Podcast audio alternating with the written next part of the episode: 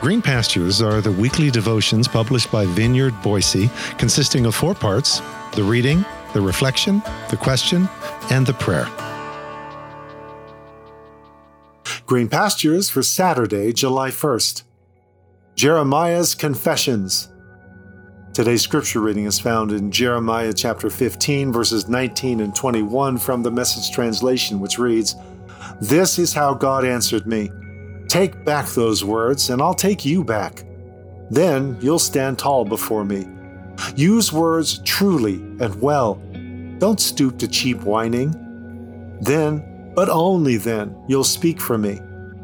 Let your words change them. Don't change your words to suit them. I'll turn you into a steel wall, a thick steel wall, impregnable. They'll attack you, but won't put a dent in you, because I'm at your side, defending and delivering. God's decree. I'll deliver you from the grip of the wicked, and I'll get you out of the clutch of the ruthless. This is God's word. Still fishing for Jesus and for a random red letter moment in one of the Gospels, but only ending up with Jeremiah. okay, actually, is not a bad summation of this entire diverse prophetic compilation we know as the book of Jeremiah. Especially the parts of it we might loop together into an anthology we might label Jeremiah's Confessions.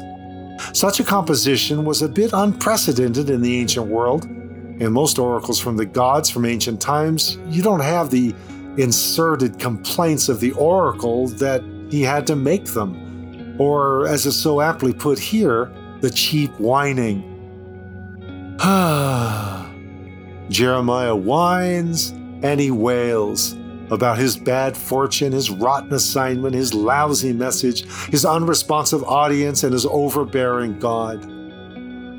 Not just at the beginning in a prolonged gripe session before his own burning bush, after which he straightens up and flies right. No, Jeremiah's entire life was the gripe session with complaints, that's cheap whining, scattered all along the way. You know, like you, and like me. Or is that too bold of a confession in these devotional spaces.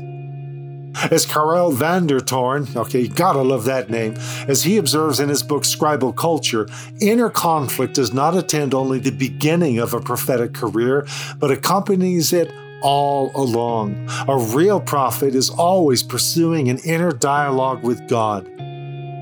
Now, just substitute saint, or better yet, student, for prophet for a wider potential fit. Jeremiah didn't commence his prophetic journey after he got himself sorted. His prophetic journey unfolded in the context of his sorting and being sorted again and again and again. And please note how God gives as good as he gets from the weeping prophet. No kid gloves needed by either party. Jeremiah's latest complaint Unlucky mother that you had me as a son, given the unhappy job of indicting the whole country. I've never hurt or harmed a soul, and yet everyone is out to get me. Why? Why this chronic pain? this ever worsening wound and no healing in sight.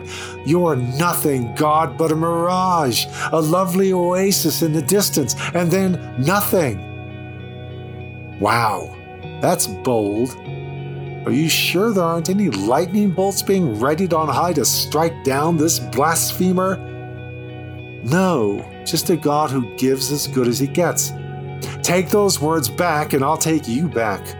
Then you'll stand tall before me. Use words truly and well. Don't stoop to cheap whining. Then, but only then, you'll speak for me. Let your words change them. Don't change your words to suit them. And now stand back and watch me turn you into the unmovable object to the irresistible force of this generation. And it's at this point I do believe Jeremiah tapped out. For the moment, for this round. Because the inner dialogue, otherwise known as the ongoing throwdown with God, continues. And Jacob wrestling God would have it no other way. And here we are, so concerned with minding our manners with plenty of yes sirs and amens. Well, at least on the outside. So, as we pause for a moment of personal reflection and prayer, ponder. This is a sample of Jeremiah's confessions. What might your own confessions sound like? To what extent can you identify with the give and take of Jeremiah's sparring matches with the Almighty? When's the last time you found yourself engaging in some honest to God cheap whining? How do you think God responds to the cheap shots and whines that we throw his way?